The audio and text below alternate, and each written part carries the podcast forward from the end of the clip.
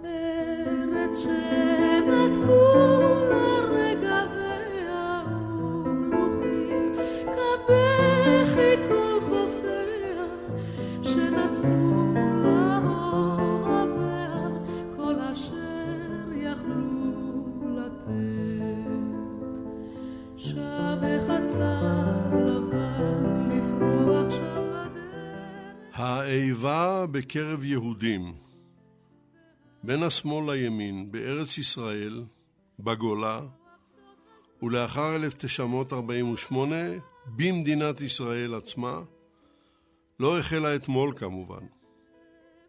היא פרי הלענה של הרוחות החדשות שהחלו לנשב באירופה במחצית השנייה של המאה ה-19, במדינות הלאום שיהודים ישבו בהן.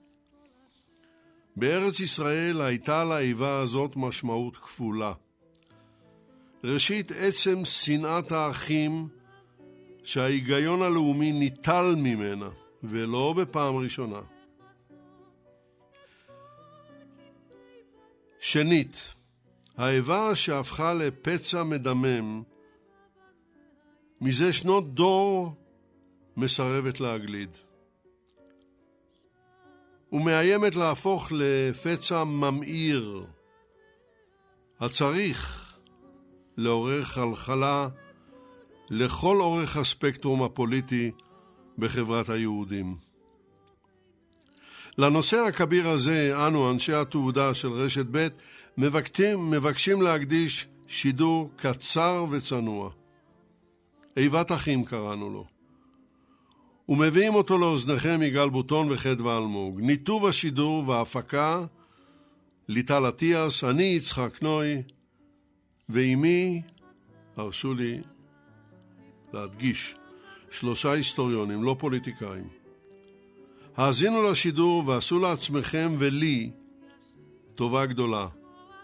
קבלו אותו ברגיעה.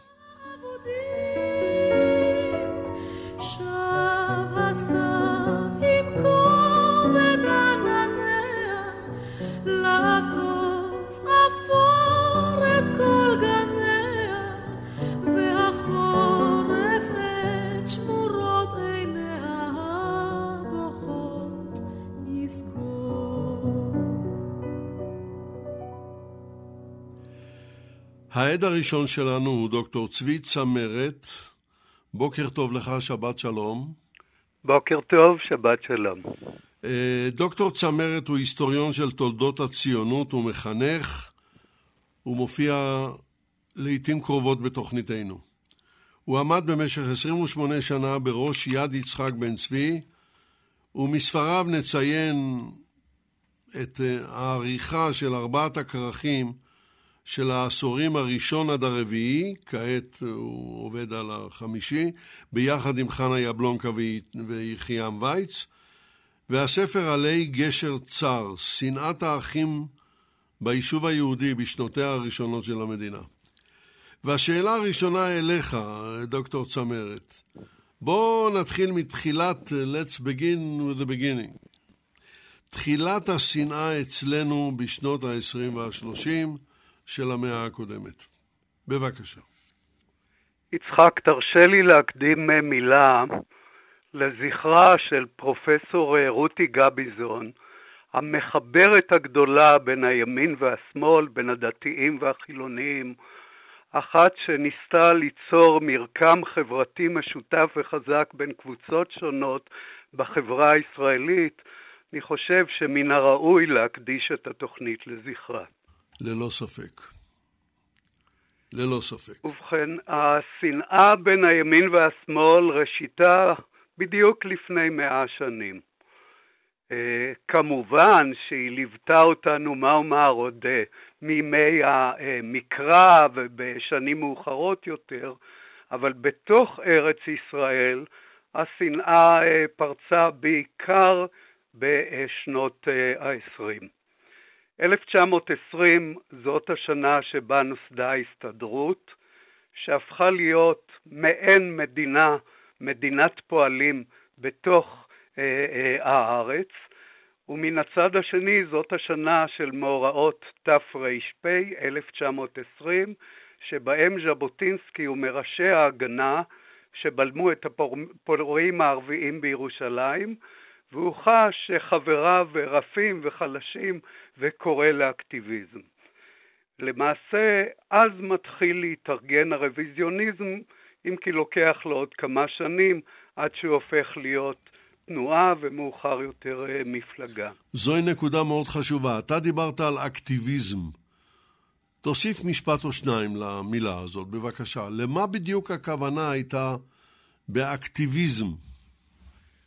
ז'בוטינסקי דיבר על כוח מגן יהודי תקיף ויעיל יותר, על אי הסתמכות על הבריטים, על אי כניעה להחלטה הבריטית אה, לנתק את הצד השני אה, של הירדן, את, קרא למדינה אה, יהודית משני עברי הירדן, והקו המאוד מאוד ברור שלו בתחום הזה היה חד משמעי. במקביל הוא קרא לכלכלה ליברלית חופשית, לכלכלה שלא תהיה תלויה בפנקסים האדומים, קרא להניף חד נס, כלומר דגל כחול לבן ויצא נגד דגל האדום ועוד. ז'בוטינסקי ואנשיו קראו לבן גוריון סוכן בריטי, הם טענו שההסתדרות שואפת לשלטון מעמדי ולא לרוב יהודי, הם פסקו שההסתדרות היא סרטן מתפשט, ספחת אה, נוראה וכולי וכולי, והם נאבקו על אה, עבודה חופשית, על אה, אה, סרטיפיקטים ועוד. אה, בין היתר אנשי הרוח שלהם היו תקיפים מאוד, למשל אורי צבי גרינברג באחד משיריו ב-1929 כותב על בני הקיבוץ שהם כעגלי מרבק מציון למוסקבה קראו חלונם, יפי נפש כאלה, קומוניסטי סלון, כפליים מגוי אשנאם, כקלון, אני מגיש את מדליית הבוז, דרגה A, לכל קיבוצי השומר הצעיר. אתה שומע פה את השנאה, אצל אה, אורי צבי גרינברג אחרי אה, כמה שנים היה שיר נוסף של אה, שנאה שאנשי משמר העמק עד היום לא סלחו לו. הוא יצא נגדם בין היתר כי טען שהם לא היו מספיק אה, אה, תקיפים נגד הערבים ששרפו את שדותיהם, ובין היתר כתב אה, שורה בשירו ויען בנייך, כלומר בני משמר העמק, עמדו בחלון, בוטחים ברובב של הבריטים, אהיה שמעון במפת המדינה, אל טל בערייך, על עץ ועל טף, ואיש כי ישאל לאן הדרך מוליך, וענה העונה להפקר העמק. לא למשמר העמק, להפקר העמק. אבל חשוב לציין כאן שמדובר בתקופה שלפני מלחמת העצמאות. כמובן. ב-1948 היא, 47, אה, סוף 47 היא פרצה. בואו נציין גם את העובדה הזאת. השיר הראשון שקראתי לך הוא מ-1929. בוודאי, בוודאי. השני הוא אה, אה, מימי המרד הערבי אה, מ-1937. ונוסיף ונציין שהלחימה של אנשי משמר העמק ב-48 הייתה מופת. כמובן. כמובן. בואו יישאר. ונוסיף ונציין שלידם ממש הייתה אה, ג'וארה, שהיא הבסיס של הפלמ"ח, והיא בהרבה מאוד מובנים התחלת הכוח העברי החשוב אה, בארץ. אז בוא... אבל ת... גם הצד השני לא טמן את, אה, את אה, ידיו בחול. אבל אנחנו בן עכשיו... גוריון... רגע, רגע, רגע. צבי צמרת, בוא, בוא המתן איתנו על הקו, כי אנחנו לא רוצים לעבור על הכל ולראות כיצד אנחנו מדברים היום ברוח של פיוס. חשוב להבין את זה. כיצד חושב הצד השני, ואני לצורך זה רוצה לעבור, המתן איתנו לשלמה נקדימון, בוקר טוב לך, שבת בוקר שלום. טוב, שבת שלום לכולכם. שלמה נקדימון שנים רבות היה כתב הפוליטי של ידיעות אחרונות, הוא סופר פורה בנושא מלחמותיה של ישראל. אני מונה כמה מספריו ולא יותר. הספר על אלטלנה, הספר תמוז בלהבות, על הפצצת הכור בעיראק, ובוא נציין גם את סבירות נמוכה על מלחמת יום הכיפורים. אבל בואו נלך uh, אחורנית. Uh, השאלה הראשונה אליך, שלמה נקדימון. קריאתו של בגין, מנחם בגין, מ-1944 אל שכנינו הערבים, כדי לנסות לבאר את האקטיביזם שעליו דיבר מקודם צבי צמרת מנקודת מבט ימנית. דבר. אז קודם כל, שוב הפעם שבת שלום לכולכם. מאחר וצבי פתח בהעלאת השסע בין ימין לשמאל, אז קודם כל הוא הזכיר את שמו של אורי צבי גרינברג. צריך להגיד שאורי צבי גרינברג היה בעצם הדמות המרכזית בקבוצה של עוד אישים שכמו כמו אבא אחימאיר זיכרונו לברכה, האחים לבית יבין, קבוצת אנשים שעברה מהשמאל לתנועה הרוויוניסטית, והם בעצם הובילו את הכף הקיצוני ביותר בתנועה הרוויוניסטית. אבל על רקע זה אני רוצה לספר את הסיפור הבא, שזה להביא את ההתחלה אל הסוף. על סף ההחלטות במוסדות מפא"י על הקמת המדינה, היו קטעים בהם בן גוריון חשש שלא יהיה לו רוב. פשוט מאוד הוא חשש שלא יהיה לו רוב. ואז עיתוני הקיר של אצ"ל פרסמו הודעות פומביות שתוכנן היה אחיד. הממשלה העברית קום תקום בכל מצב. כלומר, גם אם אנחנו מסכימים עם הקו שלו או לא מסכימים עם הקו של בן גוריון. ואז בן גוריון שולח אל בגין שהיה המפקד של אצ"ל והמפקד האחרון של אצ"ל, את איש הביניים ביניהם, קראו לו אליעזר לבנה, אני מקווה שכולכם זוכרים אותו. הוא היה הביטחוניסט של מפא"י. אכן, הוא גם היה עורך ביטאון ההגנה אשנב, והוא שלח אותו אל בגין עם הבקשה הבאה, להביע בו תמיכה. מתי? אם המנהיגות הרשמית תקים את הממשלה, שאצ"ל יודיע שהוא תומך בממשלה הזו, שת... בזמן שתקום. ובגין עמד מאחורי זה במלוא כוכב, והוא האיש שחיבר בכרוזי הקיר של אצ"ל אז את המשפט הבא: אם המנהיגות הרשמית תקים את הממשלה, אנחנו נעמוד מאחוריה במלוא, במלוא כוחנו. טוב, אני... וזה, אנחנו... זה, רגע, רגע, משפט אחרון בעניין הזה, במפא"י זה ערער את מעמד המתנגדים. אבל אתה שאלת אותי שאלה אחרת. בוודאי, רק, רק הערה טכנית, אחד מן השלושה נושף אל תוך המיקרו, אל תוך הפומית של הטלפון. אז אנא הרחיקו את הפה מן הפומית, או, עכשיו זה נפלא. עכשיו בוא נדבר על אותה פנייה של בגין ב-1944. כן. 44, אז... אנחנו בשלהי מלחמת העולם השנייה אל שכנינו הערבים. כן, אכן, אז צריך להיזכר שאנחנו היום, 72 שנה אחרי הקמת של מדינת ישראל, בתוקף החלטה בינלאומית, וכמו לא קרה כלום עם העם הפלסטיני, שגם אז הוא קיבל אה, בתוקף אותה החלטה מדינה בינלאומית, מדינה משלו. ולא רק שהוא בעד בה, אלא הוא גייס את כל העולם הערבי למאבק מזוין כדי להפוך אותה להפר את אותה החלטה. מפקד הארגון הצבאי הלאומי, בגין שהיה האחרון בתוכם, פרסם באביב 44, כמו שאמרת, אה, וזה הופץ בתפוצה המונית בכל הריכוזים הערביים, את הכותרת אל שכנינו הערבים, ואני מביא משפט אחד מתוכו. אנו מושיטים אליכם יד לשלום ולאחווה, אל תדחוה. הכוונה היא כמובן, אני חוזר לערביי ארץ ישראל.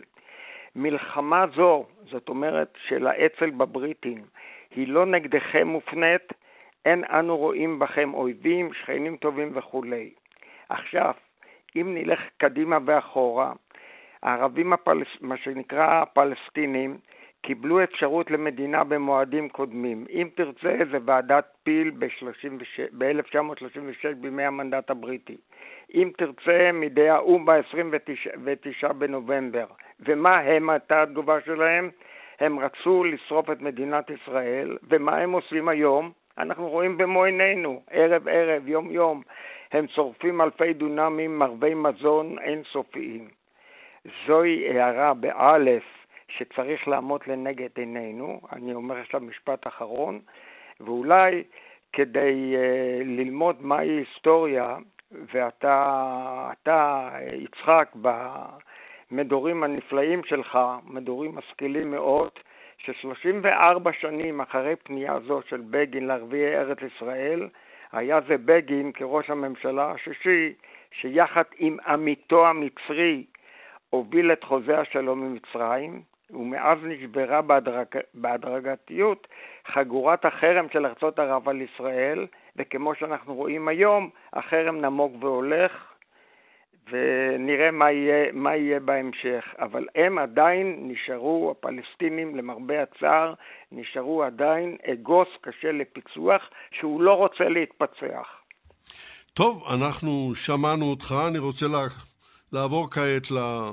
העד השלישי שלנו, והוא יעקב אחימאיר, בוקר טוב לך, שבת שלום. בוקר טוב לך ולמשתתפים האחרים, חבריי. קודם כל, אני אציג אותך, יעקב אחימאיר, אין צורך בהצגה הזאת, אבל נעשה את זה, עיתונאי הנמנה על מחנה הימין. עכשיו כך, אתה רוצה להגיב על הדברים, או שאני אפנה לשאלה הראשונה? אה, כרצונך, אה, יצחק, תפנה לשאלה הראשונה. השאלה הראשונה היא זו, אני אבקש ממך לתאר בכמה משפטים מבט על על שלושה אירועי פילוג כאן בארץ ישראל, שלדעתך יצרו את השסע הזה שאני, אנחנו מגדירים אותו. הראשון הוא רצח חיים ארלוזורוב ב-1933, הסזונים אנחנו מכירים שניים, שלמה נקדימון ידבר בהמשך על שלושה. והאירוע הנוסף הוא הפגזת אלטלנה. אז בוא תאר לנו מבחינת הקרע בין הימין והשמאל, מדוע אלה הם החשובים ביותר לדעתך? טוב, אני אינני מדבר uh, כהיסטוריון, אינני מדבר כ... משקיף שמסתכל, מתבונן על האירועים שאתה ציינת ככה מלמעלה בקרירות או משהו כזה. בוודאי יש לי קשר אישי לאחד אה, מפרקי השנאה הגדולים ביותר של בהיסטוריה היהודית.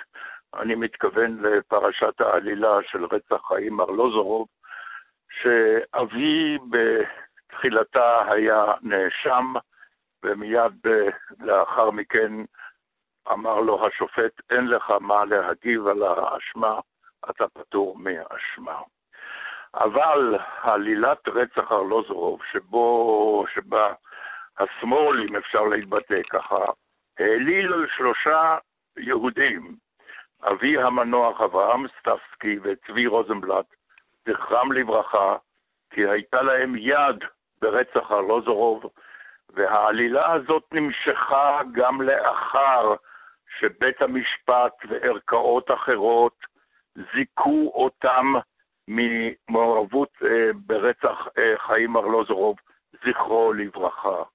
והעלילה הזאת מבעבעת מאז הרצח, אני לא יודע אם עד היום, אבל עד לפני זמן מה, אבל היא אה, קשורה בקשר דמים עם מה שקורה לנו עם השנאה.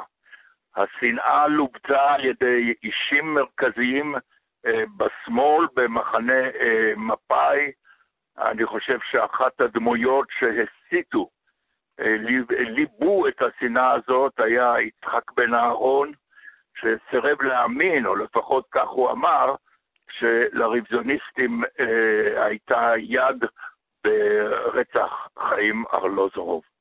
אני זוכר שהשנאה הזאת, העלילה הזאת, אה, ליוותה את חייו של אה, אבי היקר, אבא אחימאיר, כל ימי חייו. ואני זוכר שהוא אמר, עלילת רצח ארלוזורוב גרועה יותר, שפלה יותר, מעלילת אה, בייליס. בעלילת בייליס בימי הצארים ברוסיה, גויים העלילו על יהודים. כן, אנחנו מכירים. ברצח ארלוזורוב, יהודים העלילו על יהודים. בואו, אנחנו מנסים, יעקב אחימאיר, לדבר ברוח של פיוס. אני לא אני כל כך... מתקשה, מתקשה אני, אני להתפ... להתפייס. אני, אני מתקשה להתפייס משום שלא, איך אומרים, הצד שני הוא צריך להתפייס. אני, הפיוס כולל שני צדדים, אבל בואו נעבור כעת לסזונים ולאחריהם להפגזת אלטלנה, כי זמננו קצר והולך. בבקשה. טוב, הסזונים, אה, שם כינוי עונת הציד או עונות הציד, אה, שבהם אה, ההגנה, הפלמ"ח, מסרו לוחמי מחתרות, הסגירו לוחמי מחתרות לידי השלטונות הבריטיים. חלקם של הלוחמים האלה הוגלו למחנות מעצר בקניה, ביניהם היו למשל מאיר שמגר, לימים נשיא בית המשפט העליון, שר המשפטים לשעבר שמואל תמיר, זכרם לברכה, ואחרים. ובין המסגירים אה, צר לי לציין גם את שמו של טדי קולק, לימים ראש עיריית ירושלים, שהיה לפי פרסומים של רונן ברגמן, שחשף מסמכים בריטיים, היה מרגל למען הבריטים בזמן שמחתרות לחמו נגד השלטון הבריטי. ו... אבל אתה חייב להודות, יעקב, אתה חייב להודות שהאנשים שהוסגרו על ידי טדי קולק שלא פעל על דעת עצמו, לא היו מהאנשים המרכזיים ולא היו בסכנת מוות. כן, אבל בעניין הזה של ההסגרה, אני לא רואה את החשיבות שבהבחנה בין אנשים בכירים ובין אנשים אה, מן השורה. כולם חושב... בני אדם, כולם בני אדם, כולם כן. היו בני, אה, בנים למשפחות, אנשי משפחה, יעקב, יעקב, שהוגלו ונותקו ממשפחותיהם, יעקב, והוסגרו לידי אויב. אני לא מקבל את זה שאין הבדל במערכה על חירות של uh, עם שלם בין המנהיגים לבין, uh, לבין החיילים הרגילים. אני גם לא, לא רוצה שנקבל תפנית של, uh, שמתנגדת לרוח הפיוס הזאת. בואו קצת אה, נסתכל על זה מפרספקטיבה היסטורית. בואו בוא נדבר עכשיו על הצד, הדבר השלישי שהיה חשוב לך כל כך לדבר עליו, אה, והוא הפגזת אלטלנה, כי יש לנו גם עד, מומחה, שלמה נקדימון, שכתב על זה ספר, אבל בוא נשמע את דעתך קודם כל. אה, טוב, דעתי היא לא כל כך מקורית, כמו שאומרים. הגיעה אוניית הנשק, חלק מהנשק נפרק אה, בכפר ויטקין, היו חילופי אש, מלחמת אזרחים בקנה מידה קטן בין אה, אנשי אלטלנה לבין צה"ל, נהרגו 16, נהרגו שלושה אה, חיילי צה"ל, נהרגו 16 אנשי אלטלנה, הופגזו מן החוף על ידי תותחי הפלמ"ח. אה, המפקד של ההפגזה. היה שם, יעקב, היה שם תותח אחד בלבד. תותח אחד שבן גוריון כינה אותו התותח הקדוש. הוא, ו... הוא, גם את זה, הוא גם את זה לא אמר, תקעו לו את זה בפה, אבל בוא נניח... אני לא יודע, תקעו את זה בפה, אבל זה מה... יצחק, סליחה שאני מתערב.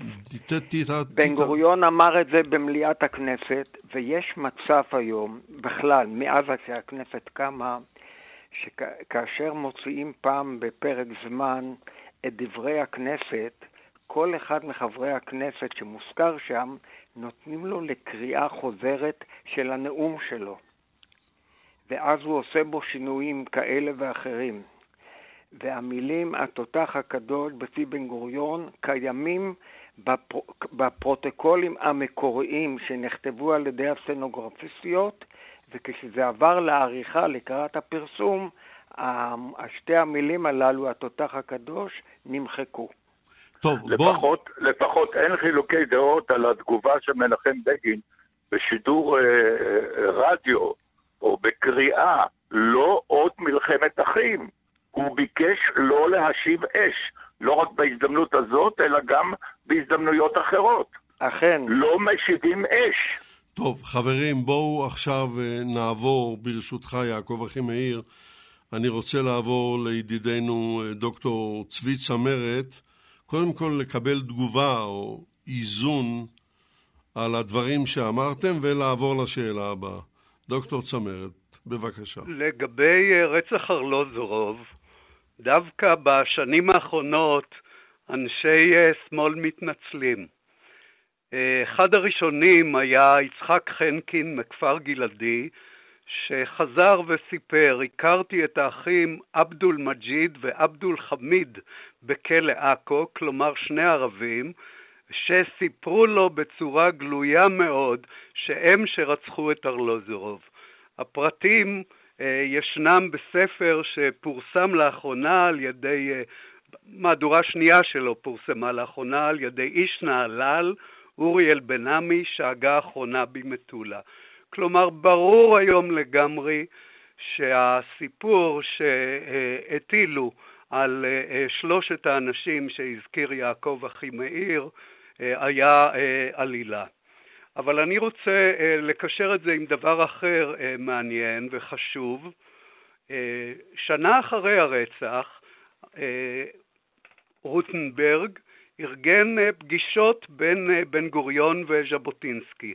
אוקטובר 1934 בחדרו במלון לונדון, ובפגישות האלה השניים הגיעו, בן גוריון וז'בוטינסקי, לשני הסכמים. הסכם למניעת אלימות בין המפלגות והסכם בעניין היחסים בין ההסתדרות הכללית להסתדרות הלאומית. אחרי אותו ההסתדרות הסכם... ההסתדרות הלאומית היא ההסתדרות שיסד ז'בוטינסקי כשהוא פרש מהזרם המרכזי. נכון. אחרי אותם הסכמים, ולפני הצבעה שהייתה בהסתדרות, שההסתדרות לא אישרה לבן גוריון את ההסכם, ואני מיד אחזור לזה, יש אה, שני מכתבים מאוד מעניינים שלצערי הרב לא אה, ידועים מספיק. הראשון נשלח על ידי בן גוריון לז'בוטינסקי ב-28 באוקטובר 34, הוא נפתח בשורה הבאה: ז'בוטינסקי היקר, אני מקווה שלא תתרעם עליי אם אפנה אליך כלחבר וידיד בלי האדון הצרמוניאלי. נפרדנו אתמול מתוך עייפות וכולי וכולי, ואחר כך הוא ממשיך. שנינו נפגשנו, ובמשך שעות רבות שכחנו את כל אשר עמד מאחורינו. וחרדה רבה לכבוד התנועה הציונית ולהצלחת מפעלה, מתוך אמון הדדי ומתוך כבוד הדדי, הניע אותנו למאמץ משותף. עובדה זו לא תעקר מליבי, יקרה מה שיקרה. אני לוחץ את ידך בהוקרה. על המכתב הזה השיב ז'בוטינסקי במכתב נרגש למחרת. ידידי היקר בן גוריון, זה עתה קיבלתי את מכתבך מאתמול. קשה לי להגיד לך את הרושם שהוא עשה עליי. אני דווקא סנטימנטלי ואינני מתבייש, אבל יש כאן הרבה יותר מסנטימנטליות. אם אני מתרגש עד עומק מהותי בשומעי אחרי כל כך הרבה שנים מילים כחבר וידיד מפיך, מכבר שכחתי את הלשון הזאת ועוד. אני רוצה לומר, מי שהכשיל את ה... נתחיל כך, ז'בוטינסקי היה יכול להעביר את ההסכם על דעת יחיד לא, לא הייתה תנועה מאחריו שהייתה צריכה לאשר את זה. בן גוריון היה צריך לאשר את ההסכם במשאל בהסתדרות. ונכשל. שנערך... כן, בוודאי, ב... אנחנו יודעים. שנערך במרץ 35. במשאל הזה 16,500 הצביעו נגדו, 59 אחוזים, ו-11,500 הצביעו בעדו. האם ישנן כדאי דמויות? פה להגיד עוד משפט אחד.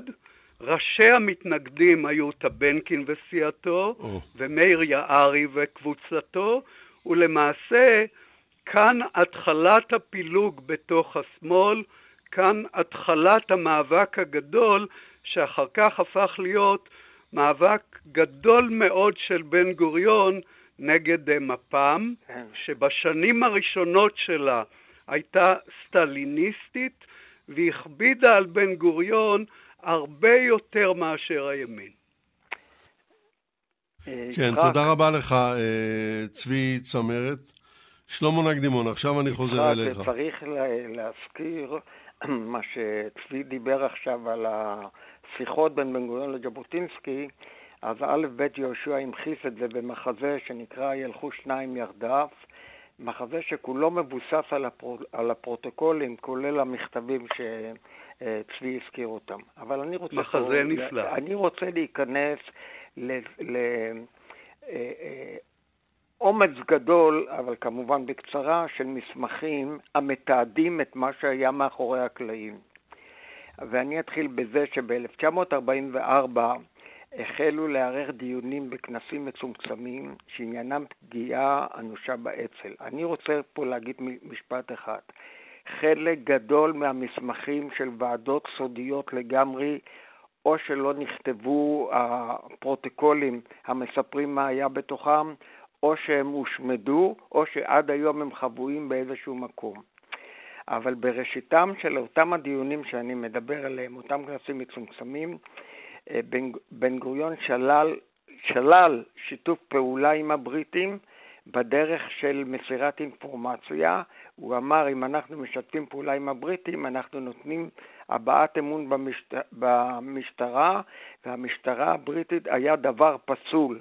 לשונו של בן גוריון הייתה, איננו יכולים לעבוד בקואופרציה כזו עם המשטרה. אבל ב-27 במרץ 44, בקיבוץ גבעת ברנר, התנ... התנ... אה, התכנסה ב...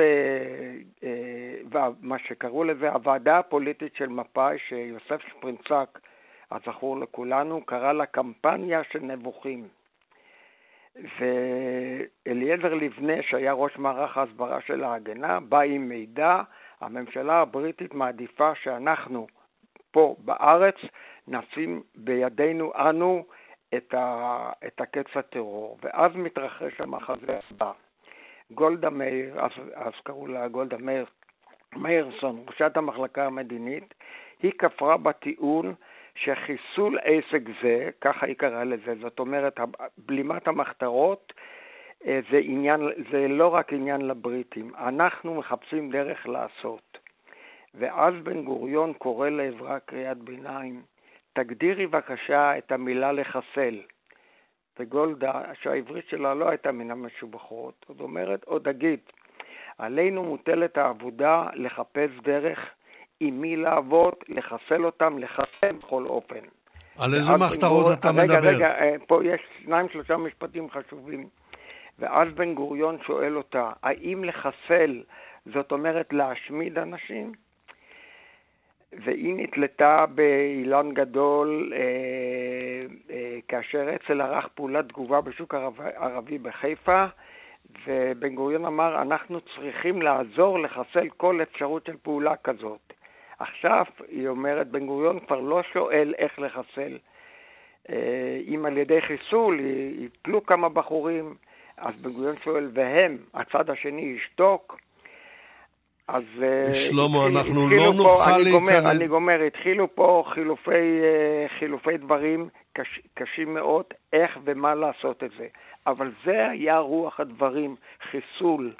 חיסול עכשיו, ו... אתה מדבר על שתי המחתרות, אצ"ל ולח"י?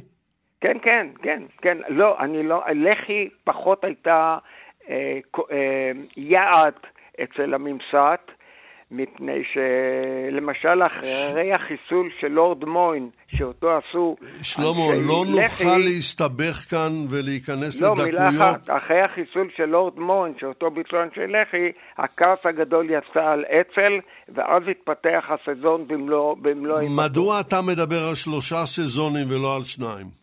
כי הסזון הראשון היה אחרי אה, חיסולו של יאיר שטרן, והשני? והשני היה ב-1944, נדמה לי, כן, ב-44. זה היה, זה היה, ש- היה, הייתה תנועת המרי העברית הגדולה, שקמה באחר, אחרי כן.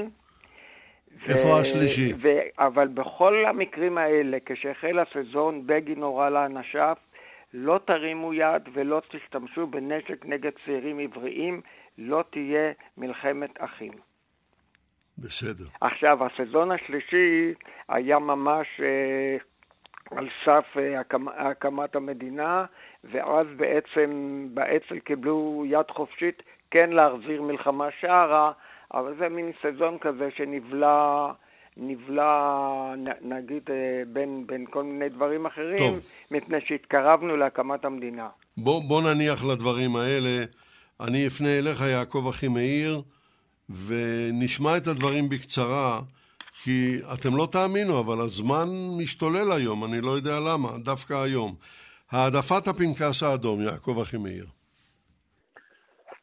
טוב, זה אה, תהליך שנמשך אה, שנים רבות, הוא גם נמשך אה, במיוחד לאחר אה, קום המדינה, אה, כמובן לפני המהפך של 1977, שאנשים שהיו מזוהים עם המחתרות, שהיו מזוהים עם הימין, אה, לא נתאפשר להם אה, לקבל אה, עבודה, משום שלא החזיקו ככה באופן סמלי את הפנקס האדום, את הפנקס של, ה, של השמאל או של, ה, של ההסתדרות.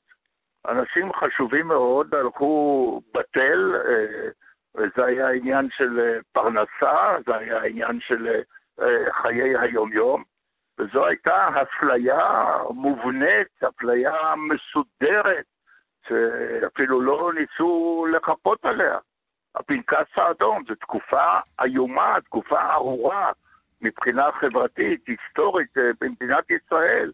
כי מכיוון שהוא לא חושב כמוך, אז הוא גם לא יקבל עבודה, וגם הוא לא יוכל לנהל את, אה, את חייו. כן. ואני לא חושב שיש הרבה מה, מה להוסיף על כך, אבל אני בטוח ש... לא, אה, יש, לא יש הפנקס האדום. ויש, יש ויש מה להוסיף, יעקב אחימאיר. כמה זמן נוכל להתמוסס בזיכרונות? מתי נתחיל לבנות גשר? יכול להיות שיתחילו לבנות אה, גשר, אבל אה, תסלח לי אה, שאני לא כל כך אובייקטיבי בכל הנושא הזה. לא, אתה לא אובייקטיבי, אני לא ובצדק. יכול להיות כן. אובייקטיבי בנושא הזה, ומי שרוצה לבנות גשר, שיבנה גשר. בקשר לכך, אה, יצחק, אני רוצה להקריא לך מסמך מאוד מאוד מעניין. מכתב שנשלח לי על ידי מיכל, נכדתו של חיים ארלוזרוב, בחמישה במרס 1982, בעקבות הסערה שחולל הספר של שבתאי טבת, רצח ארלוזרוב. אבל בקצרה רבה. בקצרה, ואני מצטט מתוך המכתב. בימים אלה של התכות והאשמות, של כעס וכאב, יושבת אנוכי, דור שלישי למשפחת ארלוזרוב, וכואבת כאב, ומשום מה דווקא חשה הזדהות כלפיך. מעולם לא הכרתי את סבי, חיים ארלוזרוב, וזכיתי לשמוע עליו בחיי אך מעט. אינני זוכרת כי מישהו הושיב אותי על ברכו ואמר, שמעי ילדה, כזה היה האיש מאז ומעולם. כל שזוכרת אני היו ויכוחים וצעקות על נאשמים, רוצחים, בתי משפט, על מצב חברתי ופוליטי. והיא אומרת, אה, מי יזכור בכלל את, ה, את, את האישים האלה, כלומר את אבי המנוח ואת אה, חיים ארלוזורוב, זכרו לברכה. זכרתי את תיאוריך, את אביך, היא כותבת. רציתי לומר, אני מזדהה, אני כואבת ואני חשה, ואין זה משנה שאמור, שאנו אמורים להיות משני צידי המתרס. כל שביכולתי לנחם אותך מעט הוא לומר שבני דורי, אם יזכרו לחיוב או לשלילה את אביך, אין זה משנה, כל עוד יזכרו, יזכרו. כן. אך איני סבורה שאיש מביניהם ידע לומר ולו משפט אחד על דמותו של חיים ארלוזרוב, פרט כמובן לעובדה שנרצח. והיא מוסיפה בסוגריים, מובן שאיש לא ידע את התאריך. ועוד ועוד ועוד. כמובן, המכתב נוגע ללב, ואני אני שומע שקשה לך, קשה לך מאוד להתגבר על הכעס שממלא אותך. אני רוצה לעבור אליך, דוקטור צמרת. שתי שאלות, אנחנו כבר מצרפים דבר לדבר בשל אימת השעון. אבל בוא נדבר על קריאתו של ברל ארלוזורוב להתאפקות. כי אני מעוניין לדעת איך אפשר להתחיל לבנות גשר. יפה. מעניין מאוד לציין שבניגוד לבן גוריון, שמה אומר, מיד אחרי שקיבל מברק מהארץ על רצח ארלוזורוב, אמר, אין לי ספק מי סידר את הרצח ומי ביצע אותו, ברל היה uh, אחר לגמרי. ואמר, מתוך הכאב יש לקרוא להתאפקות. מה קל יותר לחפז ולהאחז ולתלות את הקולר באיזה חוג, באיזה ציבור. אנחנו מוכרחים להמשיך במפעל שבו חי ועליו מת חיים ארלוזורוב, ולדרוש מכל אחד התאפקות, שליטה עצמית מוחלטת ועוד. מעניין גם להזכיר שורה של רבנים שבעקבות אה, האשמה שהואשמו סטבסקי ורוזנבלט, הרב קוק, הרב עוזיאל ושורה של רבנים אחרים קמו ואמרו, נקום כאיש אחד בכל כוח הקדושה, הצדק והכבוד, להגן על הנפש הנקייה שלא תספה חס וחלילה וכולי וכולי. אברהם סטבסקי נקי לגמרי וכולי. אני מזכיר את זה כי uh, תמיד היו גם uh, uh, כוחות uh, ממתנים יותר. אבל מה אומר, השנאה הייתה אה, דלק אה, חזק יותר, אה, פוליטי ודלק חזק יותר בידי חלק מן המנהיגות, ואני רוצה להדגיש, השנאה הייתה לא רק בין הימין והשמאל. אמרתי כבר, בן גוריון היה צריך להתמודד התמודדות קשה מאוד עם חבריו בשמאל, אני רוצה להזכיר את הפילוג בתנועה הקיבוצית בראשית שנות החמישים. מה אומר, הסיפור המפורסם על קיבוץ אה, אה, יפתח, שהיו בו בסך הכל כמאה חברים, הוא מסופר על כאלף שוטרים שבאו להפריד בין הניצים, שחלק מהם תמך במפא"י וחלק מהם תמך במפ"ם, וחלק אחר כך אה, עבר לקיבוץ גדות. במילים אחרות, השנאה מלווה אותנו אה, שנים רבות, ומי ייתן והיא אה, תתמוסס. כן, אני, אני רוצה עכשיו לחזור אליך, שלמה נקדימון, ו... אני רוצה, כן. אתה רוצה ודאי להגיב על הדברים כן, ראשית. אני רוצה, אני רוצה להגיע למה אה, שנקרא לימינו, מדינת ישראל, 67, יש שם מגעים על הקמת ממשלת ליכוד לאומי כאשר האויב עמד, עמד בשער והייתה לוי אשכול שהיה באמת איש ראוי להערכה רבה עמד אז בראש, בראש הממשלה והיו לו בעיות קשות וכל צה"ל היה, אם אנחנו זוכרים את 21 ימי ההמתנה, כל צה"ל היה, היה היו מגויס. ימים נוראים. ובגין, שהוא אז ראש האופוזיציה, בא ומציע אה, להביא, בן גוריון הוא רק חבר כנסת מסיעה קטנה, סיעת רפי שפרשה ממפא"י, ובגין הוא זה שמציע להחזיר אותו ל, ל, לראשות הממשלה. והתגלגל סיפור שזה לא יצא לפועל.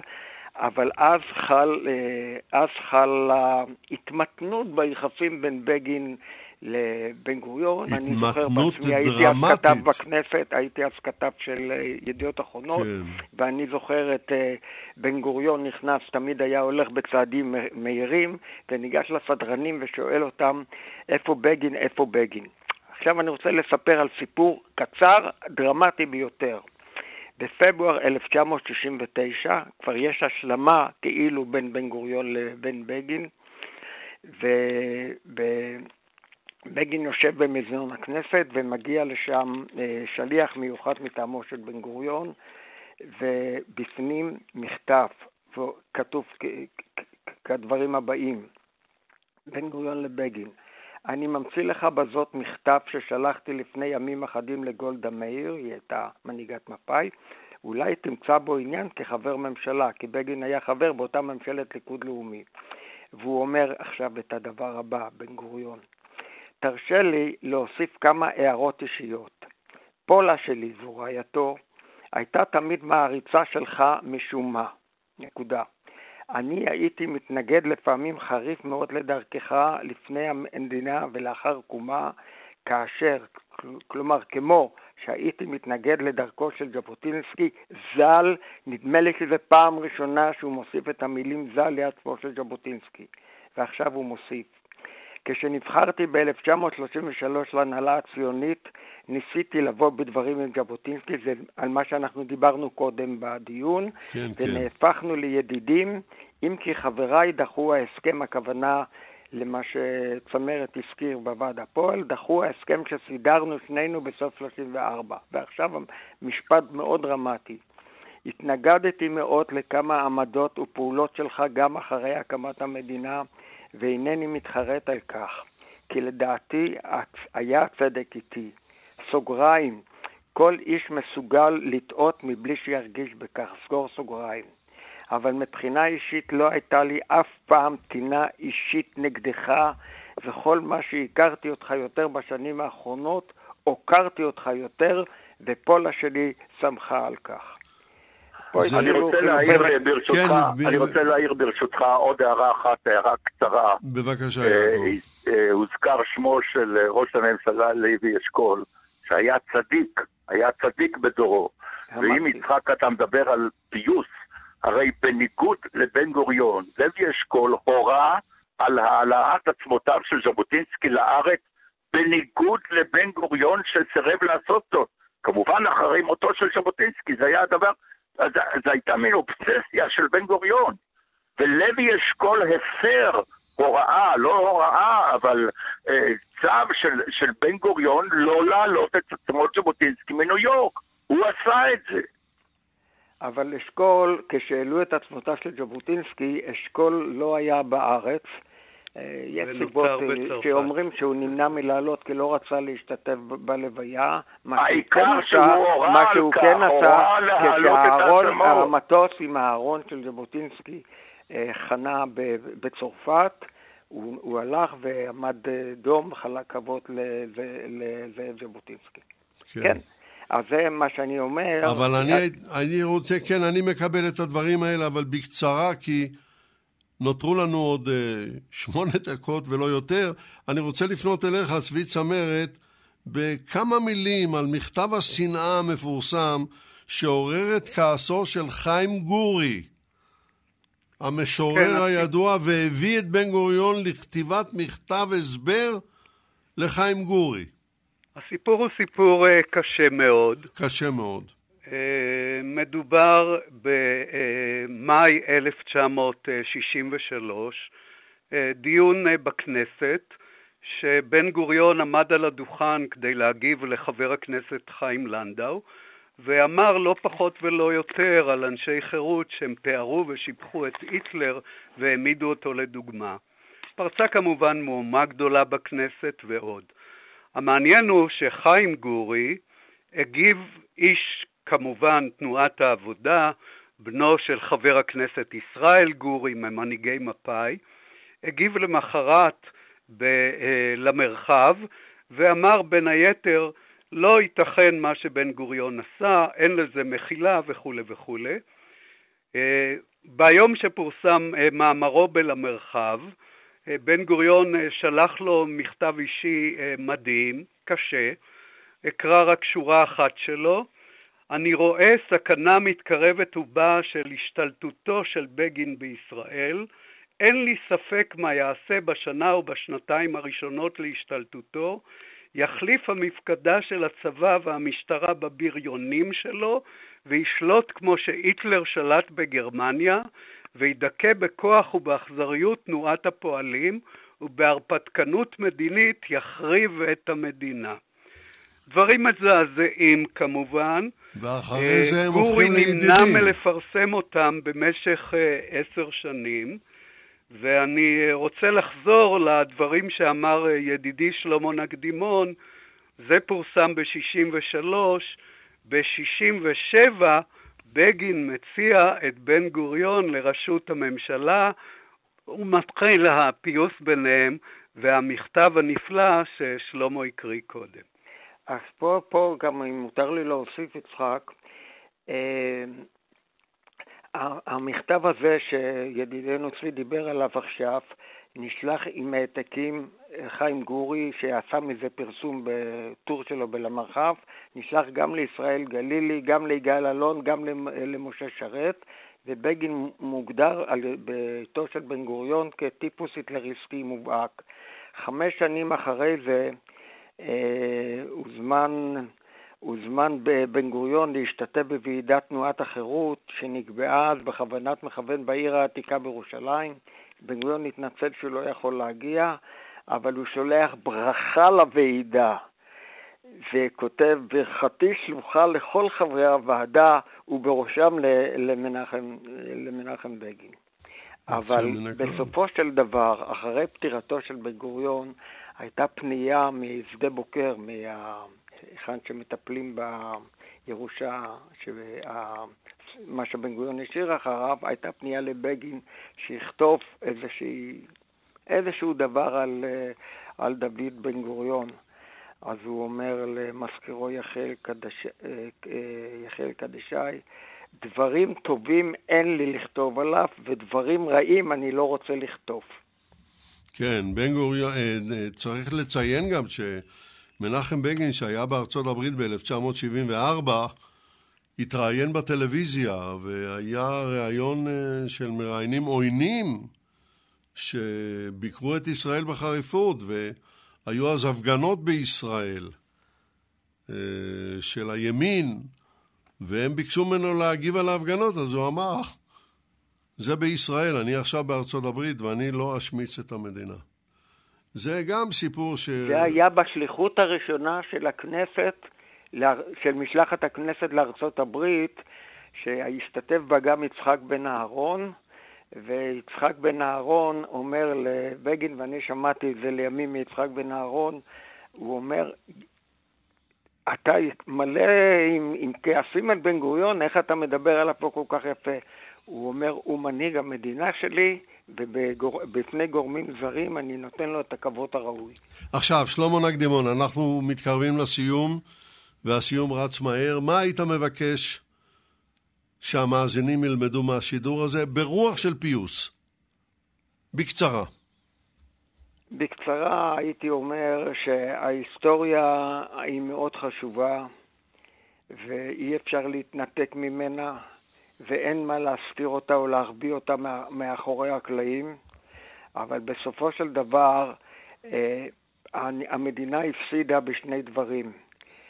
אה, בתקופת כהונתו של בן גוריון, גם, כנס, גם כמנהיג המדינה שבדרך, שהוא לא ידע לחבור נכון עם זאב ז'בוטינסקי, כי לא יכול היה להיות לו שותף טוב ממנו, ואחר כך בתקופה שהוא הנהיג את המדינה והוא רדף את בגין, כאשר אני חושב לא היה לו שותף טוב יותר ממנחם בגין.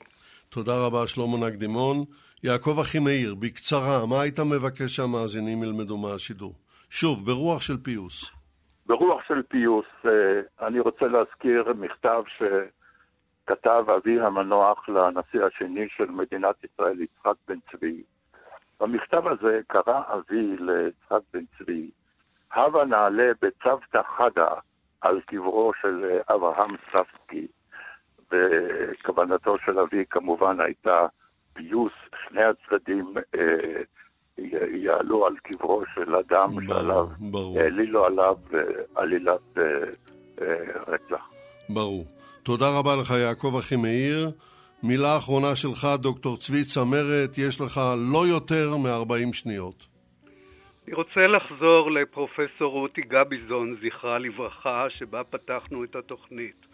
היא אמרה במפגש של תשעה באב בין הנוער העובד ובני עקיבא, אחת הבעיות שלנו היא שכולנו מתיישרים לקצוות. אנחנו לא מדברים על האמצע, לא מדגישים את האמצע. האמצע הוא עמוד השדרה. כדי שיהיה לנו אמצע חזק, צריך שנכיל את הקצוות, לא לשאוף להסכים על דברים, אבל להסכים על מסגרת משותפת. אפשר להגיע להסכמה, חובה להגיע להסכמה ללא השמצות הדדיות. דוקטור צבי צמרת, תודה גם לך. עד כאן להפעם, מאזינות ומאזינים, כאן ושם, איבת אחים.